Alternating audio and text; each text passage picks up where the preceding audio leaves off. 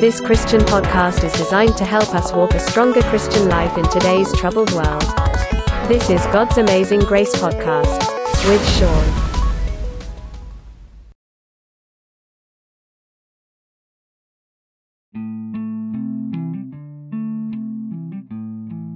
Hey everybody, welcome back to God's Amazing Grace.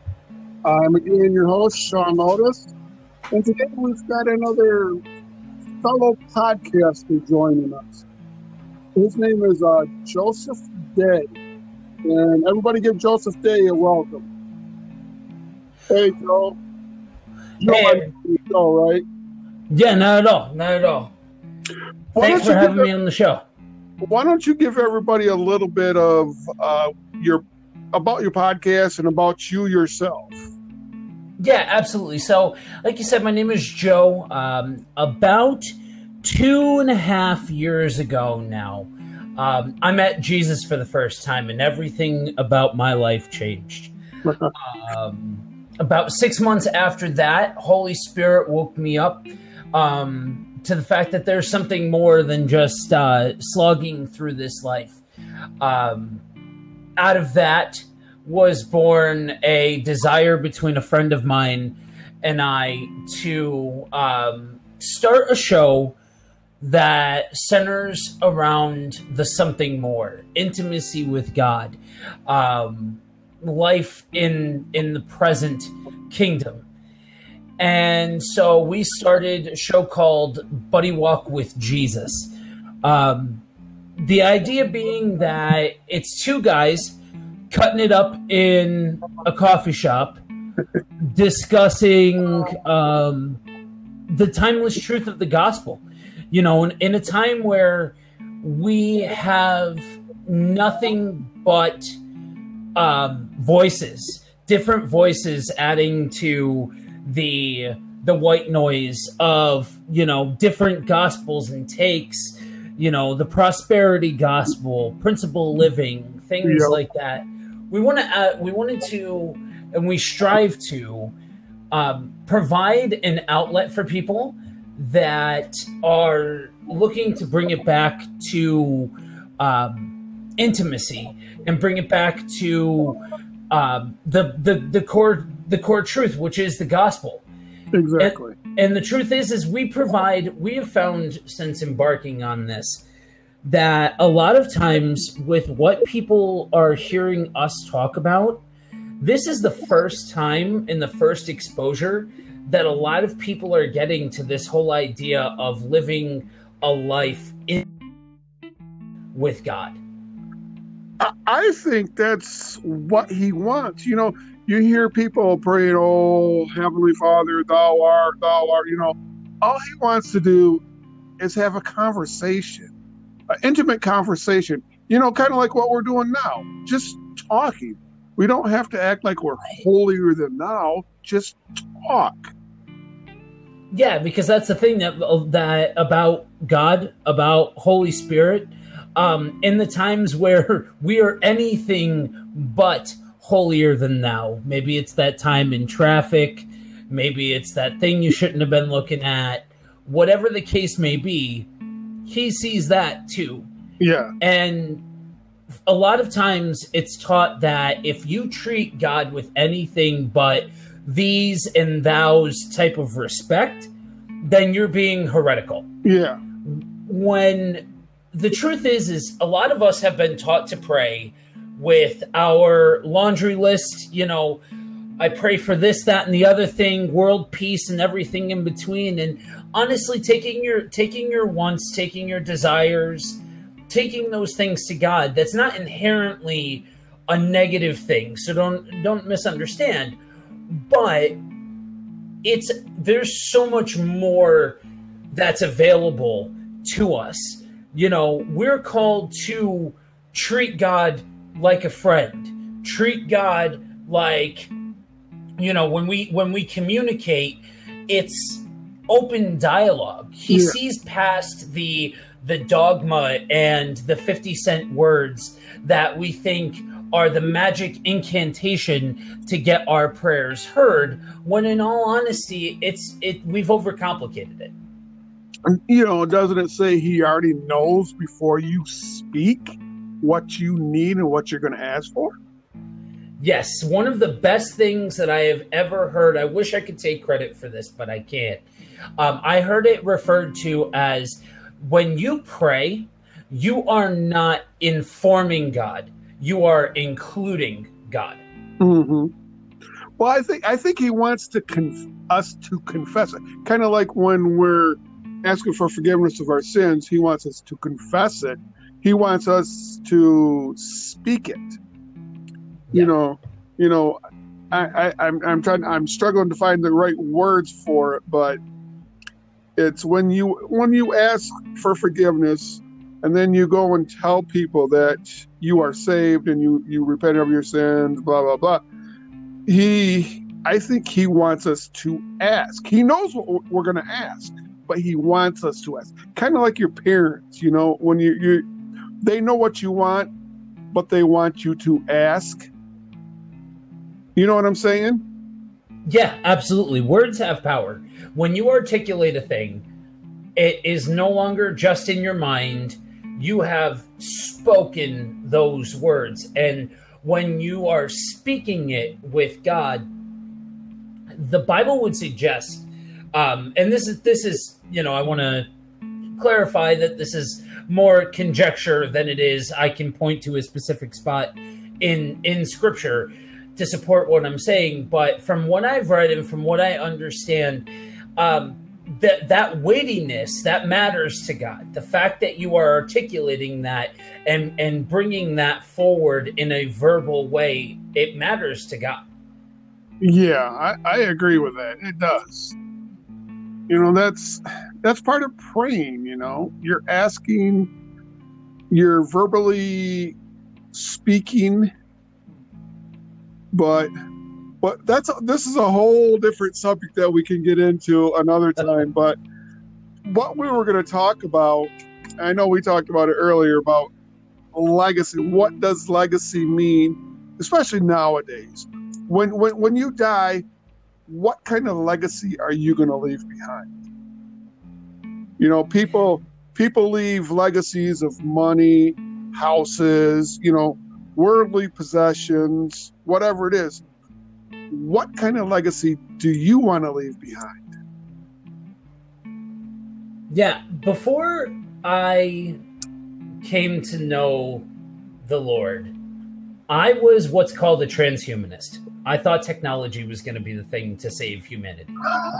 And I, my only goal in life, I wasn't planning on having kids or anything of the sort, doing the, the settled down family life was mm-hmm. so far outside of my purview that all I wanted to do was make my millions so that way I could afford essentially immortality is what transhumanists are, are looking for. Yeah. Is im- immortality through the integration of technology. Um, fast, fast forward, uh, all of those things, the success, the money, those things that you think um, are, are your lasting legacy and the things that matter here on this earth. I realized in, th- in a moment's notice, all of those things can come crashing down. Oh, yeah. I woke up. Yeah, I woke up one morning, half of my face, and now mind you, being in sales like I was, I, I, my voice, my appearance, the whole nine yards. That was that was how I made money. Mm-hmm. And I woke up one morning and I couldn't move half of I became, I had become very, very sick. Um, it, it kind of one foot in the grave sort of sort of situation. And I realized that, man, all of this that I had built, this this false kingdom that I had built for myself, huh. I was gone. And that was that was earth-shattering to me. And it was what had started the process of my journey to the cross And for me, I had had a hard time for a long time taking taking God seriously, I think is a good way of putting it. I grew up in the Baptist church, and I grew up with it, with this mentality of a, of a paper yeah. faith. No, no, there's no substance to it, and it was all of the, you know, take, checking or checking off the boxes every week. Did I go to a Bible study? Yes. Did I go to Sunday yeah. service? I, yes. I, I grew up and with so on, and the so Baptist on. Faith, faith too, but then we went, got out of the Baptist faith because of of those exact words. And it wasn't just that, is when we sat in, in the church, I'm not trying to put the Baptist faith down or anything, but um, when we sat in the church, it was like, if you moved a muscle, everybody was looking at you like, and then you had to be sit perfect. Like, it was my dad, my mom, my oldest sister, my older brother, me, and then my two younger brothers. We had to sit that way every week. And finally, my mom and dad had enough, and we ended up going non-denominational, which is a big difference. Right. And that's part of it. A lot of people, they look specifically to these big, um, these big name sort of gospels, you know, the name it and claim it sort of mentality and those kinds of things when they talk about false doctrine.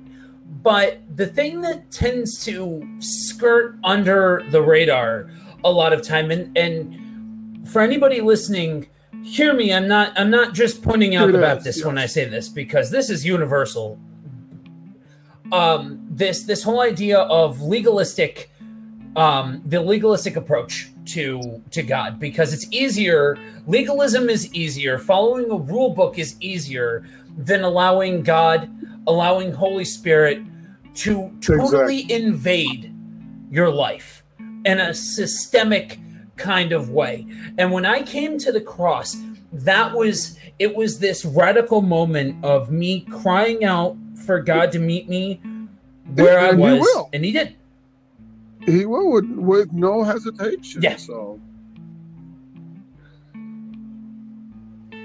Yeah, that's the beautiful thing, is we we serve a God who does not he seek wants, to hold back from he us. He wants to give us everything that he, our heart desires, but he knows in the process if he does that, you know how some people are. Right, right. And that doesn't mean the brand new Lamborghini. That doesn't mean millions of dollars, but... you know, things, the things that really matter according in, in, in accordance to his will, um, he freely gives and, and seeks for, for us as, as his children, uh, to be empowered by Holy exactly. Spirit, by his wisdom. Exactly. But anyway, back to the legacy. We kind of get, we kind of get off on our own little, that's okay. People need to hear some of this stuff, you know, especially nowadays. I know I was going to tell you that yeah. when I lived in Atlanta, I lived in Atlanta for almost seven years, and I was going to a Bible college. And one of my friends that I was going to, his dad was kind of a leader of a a, a prosperous church. And he would stand up on the pulpit and say, you, you know, his, his son would tell us, my dad's going to do this. And he'd say, watch this. And his dad would sit there and say, I need one hundred people to run up right now and give me twenty dollars.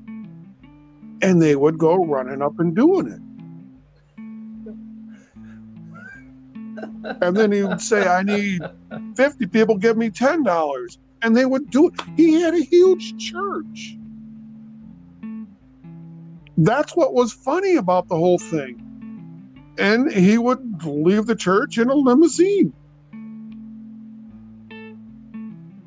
So, I mean, talking about, you know, you look at the churches and they're only getting worse.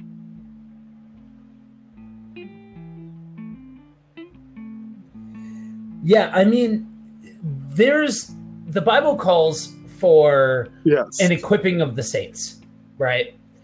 And I think that there's a, there's a two-pronged problem when you really break this down and try and put it into the paradigm of the standard, um, I'm going to say stereotypical American church.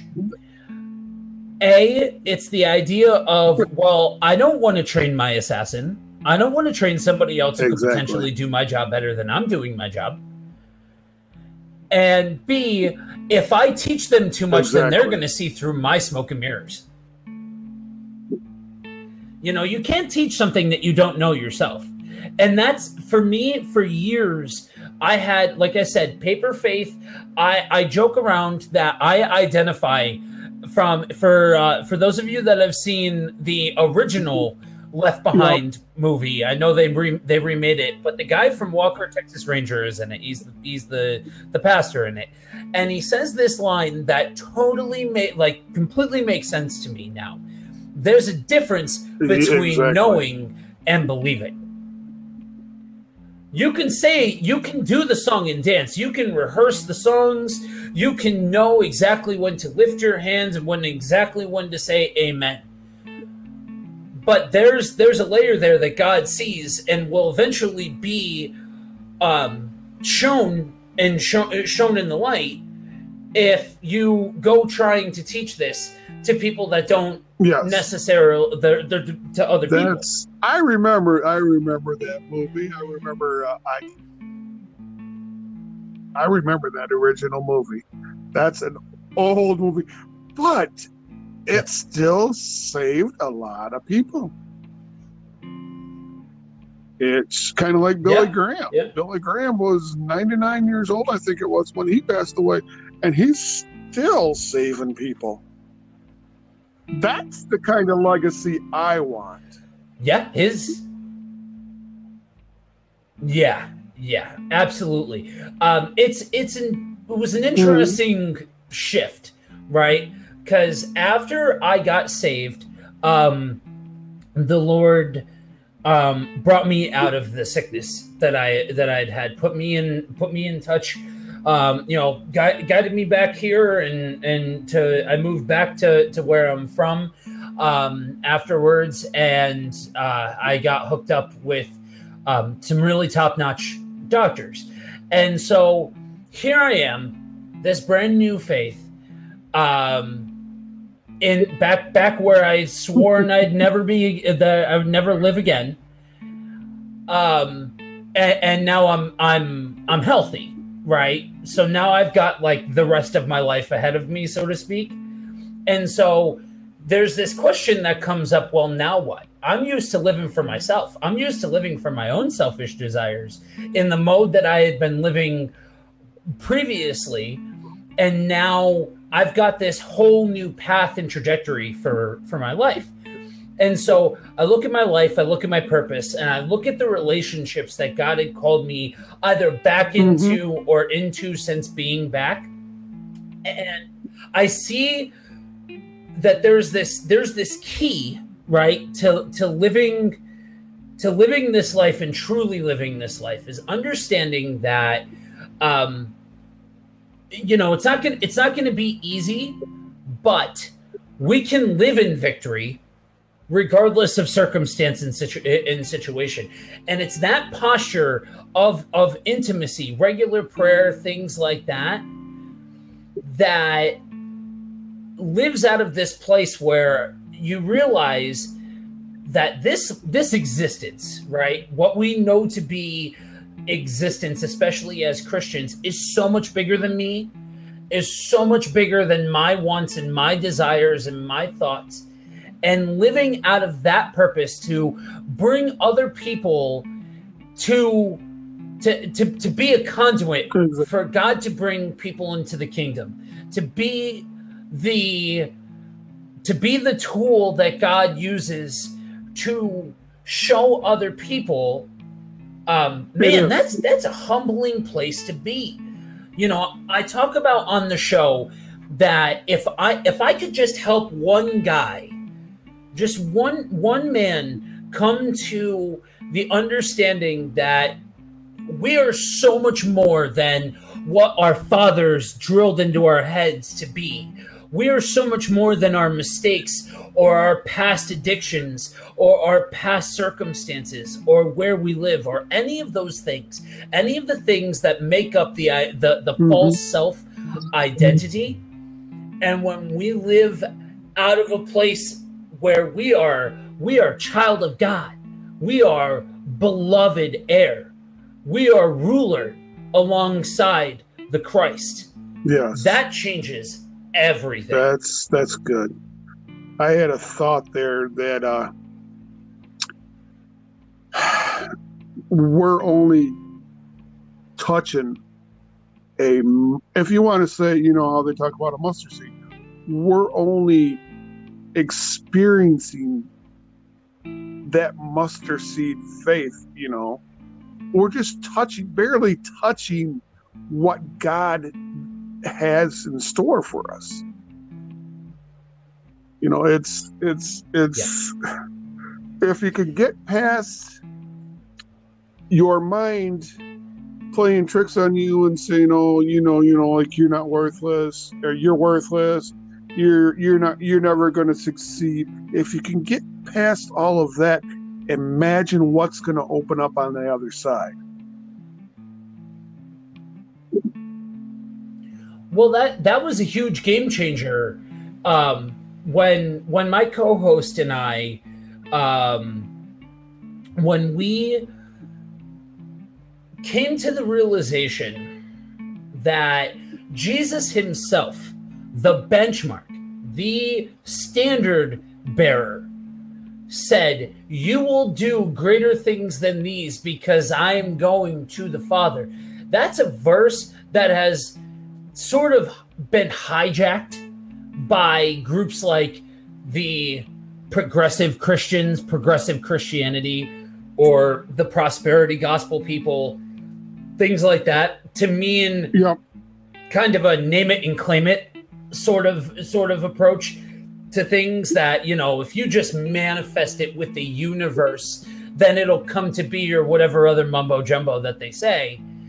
Um, that's not what this is. Jesus said that in accordance and alignment with the Father, we will do greater things than Jesus did while he walked this earth. And we've abandoned that notion for legalism, moralism, and looking to the great sky genie to give us whatever we want. Now, take that into consideration for a second. Jesus raised people yeah. from the dead.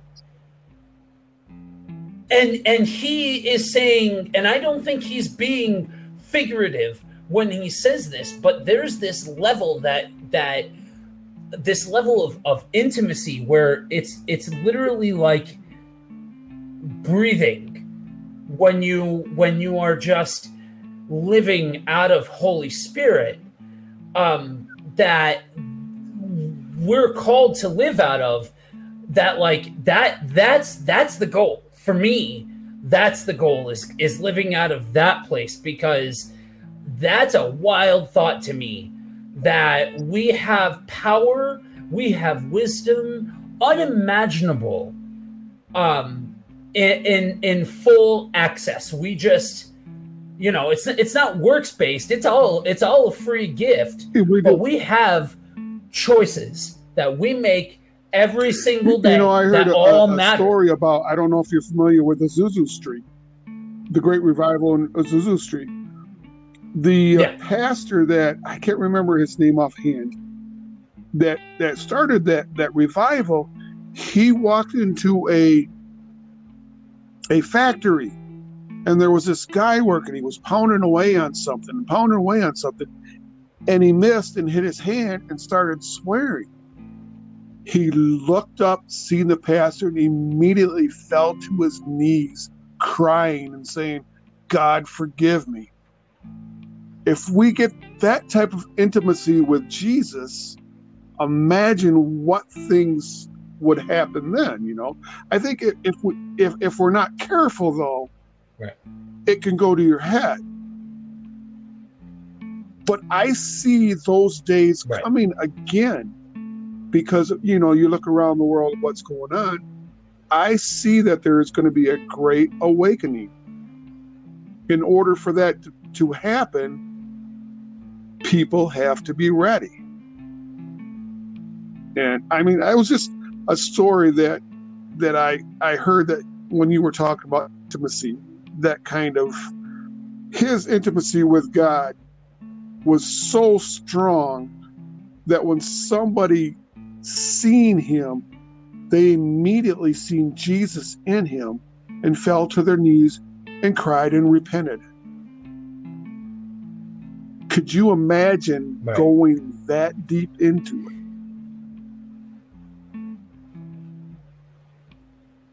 Yeah, that's something that, um, you know, it, it's, it's funny that you mention an awakening. This is something that um, Edgar, my co-host, and I, we talk about quite often is something, mm-hmm. something was woken up in the two of us. Um, and, and, and we fundamentally and wholeheartedly believe that, you know, you look at the state of the world, right? The world is in the world is in disrepair on a lot of different levels. I mean, twenty twenty has been um, something else. We'll leave it there. Some something else.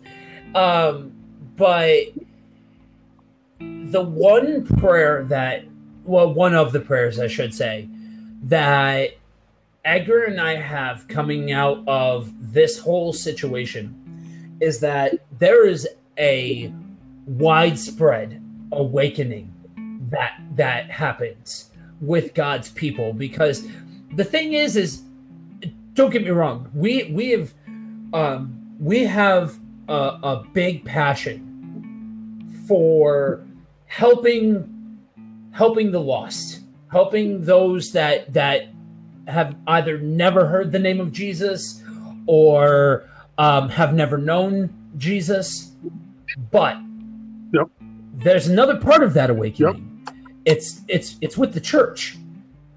That God's people stand up and realize, man, our works, how good we are, how many times we didn't dance, or how many times we only listened to Christian music, or read our King James uh, Bible, or these these things, these rules and laws that have been superimposed by man, that none of those things, none of those things really matter.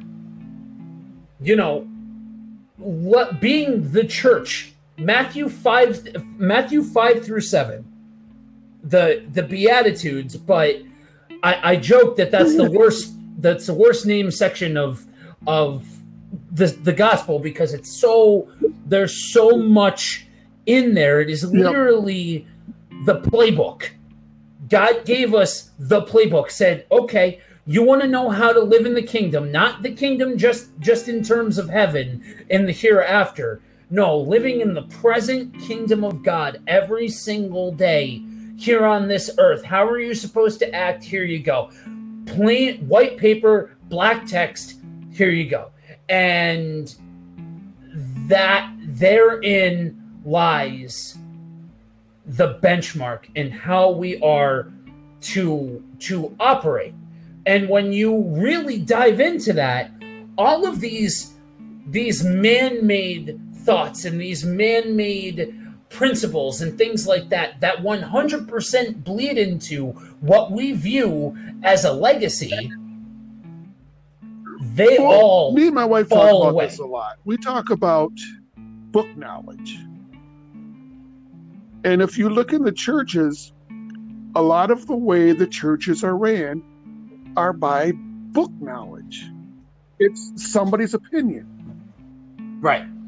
When, when you see Jesus and the disciples, it's not the book knowledge that you see. It's the actual learning as you go. He was a teacher. They were the, the, the children in the school, basically. You don't need the book knowledge. Right. I mean, yes, it's good to have that book knowledge, but I think it's even better to have that, let's, for lack of better words, street knowledge. by living by example. Yeah, yeah. We so I I help facilitate a yep. um, a micro church. Uh, we started off as um, a small group, but different. Uh, yeah. There, we called them Kingdom Outpost groups, where it was the idea of kind of going going deeper than just, you know, we meet once a week and do a Bible study together, but don't actually know what's going on in each other's lives. Our our church, the one that was hosting this this small group, um, closed its oh, doors really? permanently right before the pandemic. And before we, uh, my wife and I were talking, and um, you know, regardless of of the pandemic, we um, we decided that we weren't going to run right right back out and find another church, because we didn't want to fall into the trap of just sitting there and listening to somebody um, preach on something outside of the Bible for an hour a week. That just there's something there's something unpalatable about that, especially yeah. um, in this neck of the woods. We have a lot of churches that preach out of a book rather than you're also, preaching when you're out doing of stuff like scripture. That, you're limiting God. So. Yeah, exactly.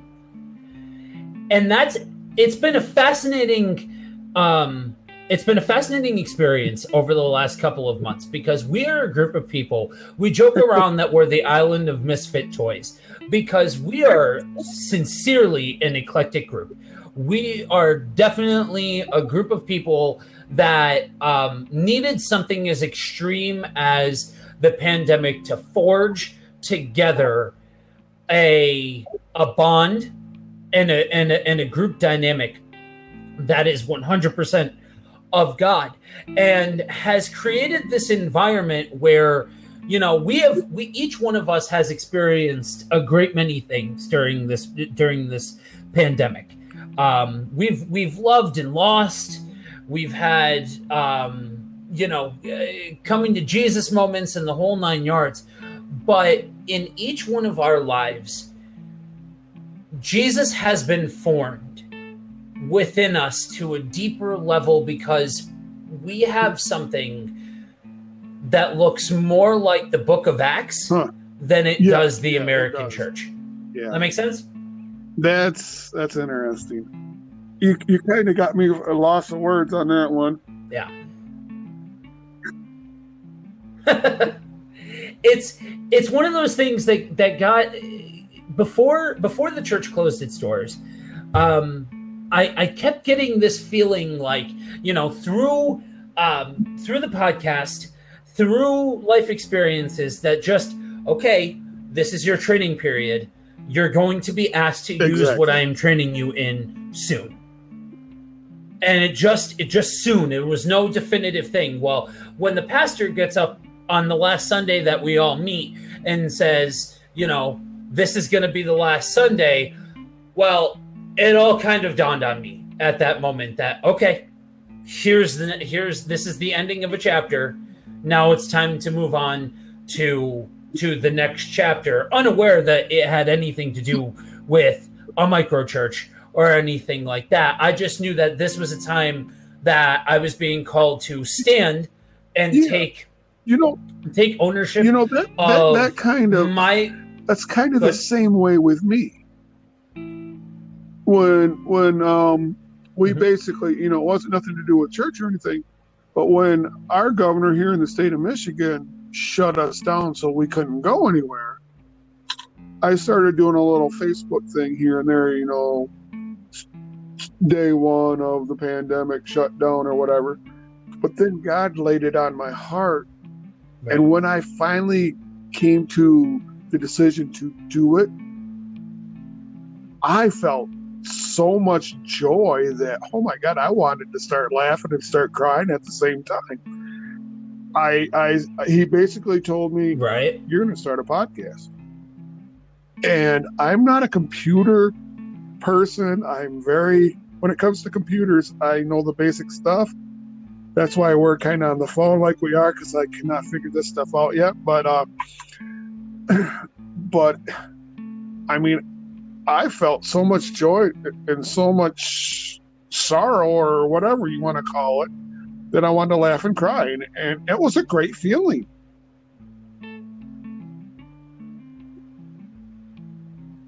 Yeah, when you're living out of out of the purpose set out by God, because that's the thing is, as mm-hmm. humans, we want to take we want to take autonomy.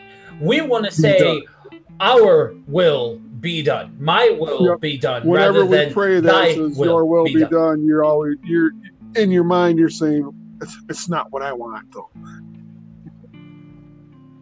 Yeah, as as long as it, thy will be done, but as long as you, as long as yep. it coincides with exactly. what I think my life should look like. You know what I mean? If you would have told me three years ago that in the next in the next three years you're going to get deathly sick, get saved, come uh, move move back home, reconnect with your high school sweetheart, marry her, and be starting a podcast and uh, micro church, I'd have been like, uh, yeah, whatever. Pass the drugs, man. Like that, and, you know what I mean? Like, God, God right. changed There's his not, names there, left and right. Yep. Oh, man, man yep. plans, God laughs. And if if if you don't do what God you wants know, you to do, you live a miserable life. Yeah, yeah, that's that's the that's the kicker of it is, you know, I, I had heard it once said that it is possible for us to mourn the spirit, mo- to, to grieve the spirit in our lives. Like we're the child that's being told what to do exactly. by God, kicking and screaming, sort of sort of thing. And it's not, you know, when you're a parent, and I and I say this not not being a parent, but being the kid who kept wanting to touch the stove. As a parent, you watch your kid trying to touch the stove, and you're like, no, but I want to do it. No, you know what I mean? Not because you're trying to be exactly. the evil authoritarian, but because you're trying to help your kid not get hurt. And that was that was my thing with God is like, man, you have a lot of rules and regulations and all of these kinds of things, and you you you don't want me to have any fun and and all of that. And I'm like, no, man, like I'm I am living, you know, I I I say I say this almost in a tongue-in-cheek kind of way because of how much we've spoken yep. out against different gospels and things like that. But I'm almost, it's almost like I'm living my best yeah. life now. You know what I mean? Like th- this whole this whole idea of of living out of a place where, um, man, there's a smile on my face and a song in my heart because two thousand plus years ago, I can live in the knowledge and in the faith and in the victory that two thousand plus years ago, a man, the perfect man, lived, was brutally beaten and savagely murdered, rose again. So that way, two thousand plus years later, you know, a guy, a guy like me who had no hope can have well, hope and yeah, live and, in that. And I, I look at it this kind, kind of this way. Even, you know, you'll people say, "Well, he doesn't really exist. It's it's all in your mind." Even if he doesn't exist, look how much better your life is. You know what I'm saying? Yeah, I, I guess for me, I can confidently say that I know the the, yeah. the trajectory that my life was on before. I know what I was living on, living out of before. And to bring it back to the core of what we what we were talking about, I know what I wanted my legacy to be before. I cre- yep. cre- humans are creatures of habit. The human brain is a very complex thing, but will one hundred percent do what is necessary to protect itself and and will not go the extra mile to change in a significant way that would have needed to change in order for me to be the man that I that I am today. And so one hundred percent I put that to a God thing because I know me and I know I know I'd exactly. never be strong enough to do exactly. that myself. It's, yeah. Without God, you can't do anything, but with God, all things are possible. Exactly. Um, to take it back to um, something that you had said before when you were speaking on uh, Billy Graham, you know, that his his legacy, the words he spoke, the life he lived, and what he modeled while he was alive is still having a profound impact on people um, today. And the thing about legacy is, a lot of times you read you read the verses that are associated with legacy, and you see um, the concept of, of teaching your children and, and having your children be your legacy and things like that. And that being kind of the crux of what we're talking about when we talk about legacy. But it's it's more than that. The legacy that you live is the impact that you had for Jesus on the world around you, be it be, be it your spouse, your kids, your friends, your church, things like that. You're going to leave a circle of people behind when you when you are, exactly. are brought home. I look at it this way: which which way would you want to be remembered? As a big partier that, you know, people are saying, yeah, he's on his way to hell? Or do you want to be one of those people that love Jesus, live for Jesus, eat, drink, bled for Jesus, whatever, and people are knowing where you're going? Which kind of legacy do you want to leave? Right, right. In my life, I was blessed to have um, an incredible mentor. Um, he was a, a former pastor, um, turned turned friend, and uh, we walked through some of the most devastating situations of my life together. Um, and, and I would watch him as, you know, this husband and father and things like that, and I would watch the way that the way that he operated and the patience that he had with his kids and his wife and things like that. Now, fast forward. You know, since then I have, you know, come to find Jesus, um, come to come to have a relationship with him. And now I find myself in a situation where God is calling me to stand and be that for the people around me. So the way I conduct myself, I find myself in this situation where other people are watching. How I conduct myself with my wife, other people are watching. How I conduct myself with the people around me matters, not because I am the pedestal, I'm on the pedestal, not because it's my actions, but, you know, I, I talk the talk, and I, I sit on a podcast for once a week or for, for an hour a week. I do these different things, but am I really living it out? Is the faith, is, is that relationship with God only paper thin? And as the church, as Christ, Christ uh, representation here on earth, what we do, it matters, right? We've had, we've been in the midst of incredible turmoil across the, uh, across the world, right? As Christians, as the church, I have been praying incessantly for God's people to look around and realize, holy bananas, Batman, we have the, we literally had the opportunity for, to be the church handed to us on a silver platter and saying, okay, go out and love on people. Whatever that looks like, just go, just go out and yeah, love I, on people. Do you remember when the bracelets come out, W W J D? What would Jesus do? Yeah, I don't think yeah. people really took that serious. I think if if you ask what Jesus would do, Jesus saved people, but he saved them through examples of how he lived, not by preaching, but by his example of his life. So when you're saying, what would Jesus do? He would lead by example. Right, exactly. Mm-hmm. That's kind of like John three sixteen, right?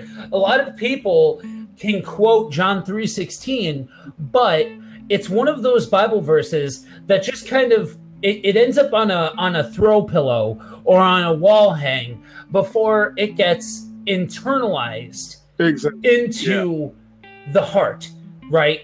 It's cliche to say, what would Jesus do? But seriously, when your coworker is annoying you, when bad things happen, when devastation strikes, or when wonderful things happen, ask yourself, what in fact would Jesus do? And it flies in the face of what yeah, a, human a instinct perfect example. Is I don't know if you're familiar do. with the David Wilkerson. He was a, he was an evangelist in New York City, yeah, and he was ministering to the gangs. And one of the gang leaders was Nikki Cruz.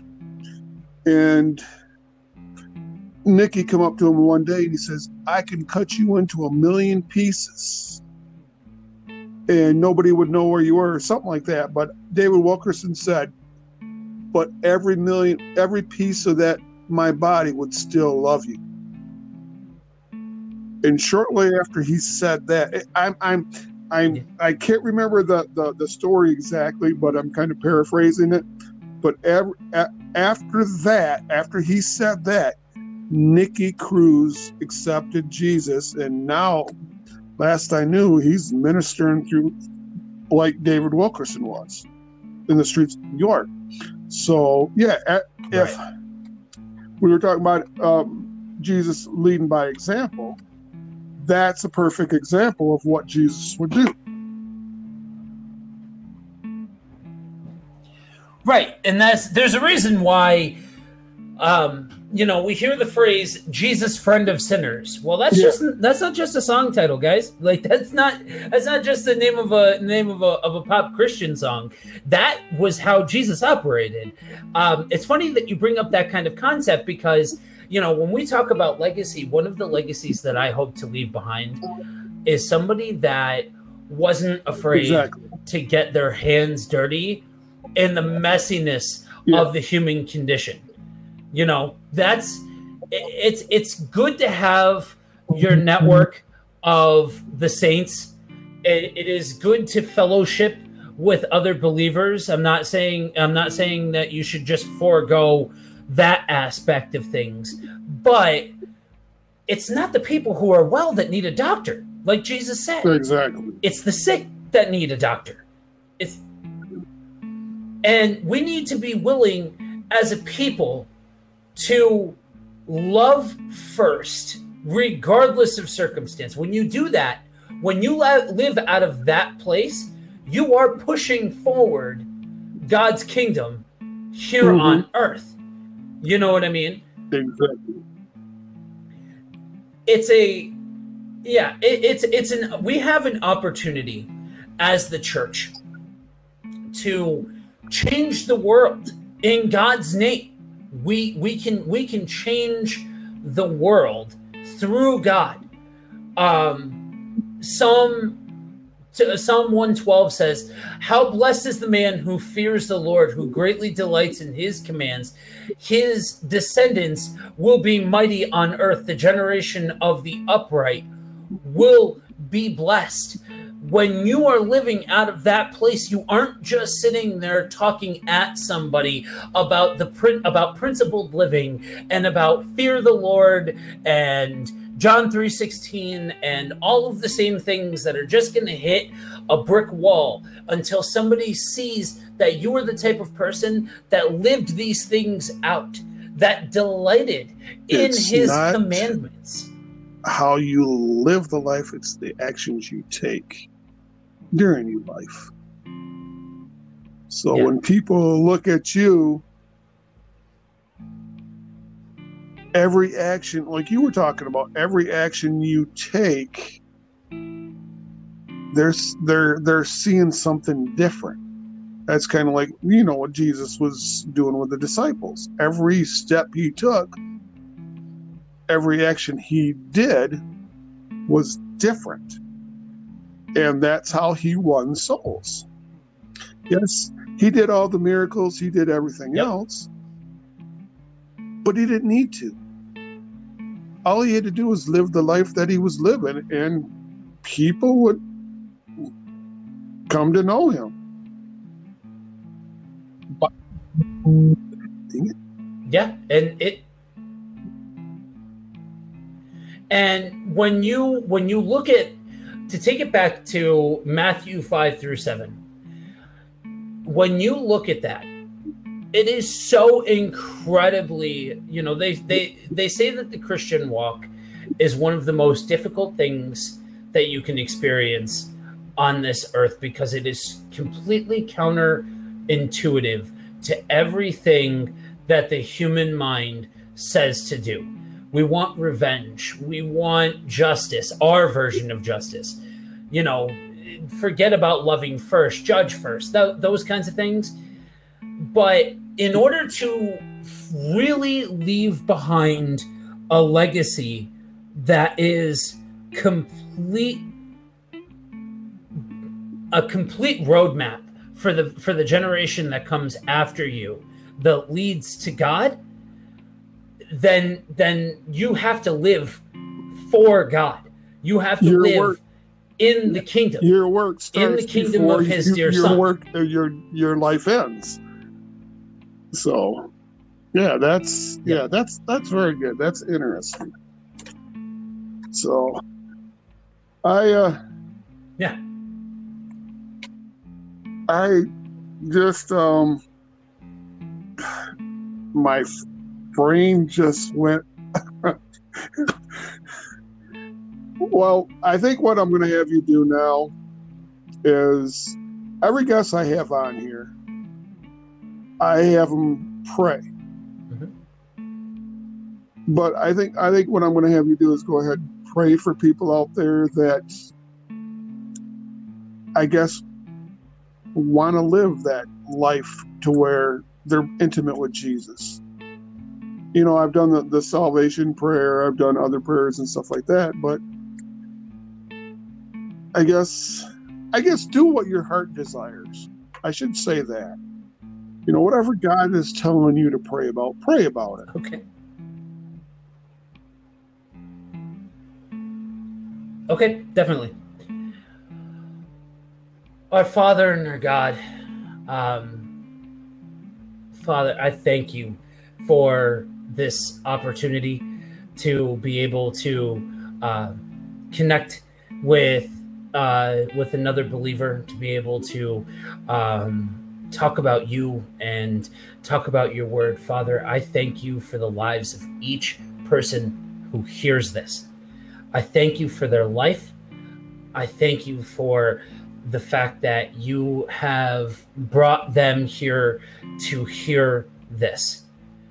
Um, Father, I, I, I pray wholeheartedly for a widespread awakening for your people. Father, I pray for each person, um, regardless of where they are and their current walk, that you guide their steps, you give them the wisdom that you so freely and lovingly give to us, that they may lean in and listen for that still small voice, that they may be able to shut out the distractions, shut out the world, and just spend time with a friend. Just spend time in you. Father, I pray for your people. I pray for the church, um, that that your people take refuge in you and and live out of that place, the place that you call us to live in Matthew, that we be a people dedicated to pushing forward the kingdom of God. Father, I lift up anybody who needs a reminder that you are in control, that you are, that your natural inclination is to be for us. God, I, I praise you that the that the, the Father of all, that the creator of the universe actively pursues us. That's still mind-blowing to me, Lord. And I pray for that undeniable truth to take hold and take root in the hearts of men, in the hearts of your church, so that way we can push forward the kingdom, push forward your great name, that we may not be glorified, but you, you be glorified. I thank you, Father, that you are for us, you are with us, that in the good, the bad, the ugly, the in-between, that regardless of circumstance, we can have victory in you. That you open the door for us to come alongside, sit on the park bench, and just spend time. It doesn't have to be the laundry list. It doesn't have to be the grocery list. It doesn't have to be just the the the mealtime prayers. That you want us to have a life that centers around being in accordance, in step with you. That you want that level of intimacy with us. I praise you, Father, for that. I thank you, Father, for who and what you are. I pray these things in the name of Jesus. Amen. Wow. Amen. That was a lot of words there. um, go ahead and plug your your your web your uh, podcast again. Give it a... Yeah, definitely. So it's so it's Buddy Walk, one word. Buddy Walk with Jesus.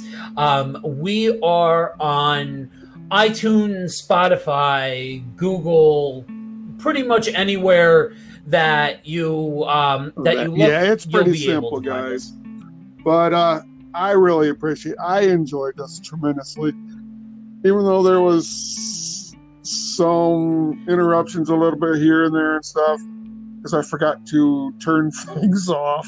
I don't know if you heard those or not, but well, you know, when, you, when you're so working all day and you have a rough day and you forget things. So, but uh, yeah, yeah. Well, I, I mean, you're, I appreciate you're you welcome having me on. Come on whenever you want. It's great to, to it's great to meet another Christian and another content creator with a platform like yeah. this that gets it, that isn't just about pushing forward dogma and rules and legalism, but have an actual desire to grow in it's relationship easy, it's easy to get with God. Away from it sometimes, but you stay in that you stay that course and God's going to guide you. So I do Absolutely. appreciate, like Absolutely. I said, and um, yeah, we'll have to do this again some other time. Like I said, you're more than welcome to join whenever you want. And uh, maybe we'll have Edgar join too. So I okay. appreciate it. You all have right. a good Sounds one. Good. Thanks again. That's all, folks. And I will talk to you next time. Have a good one. Thanks. Bye. All right.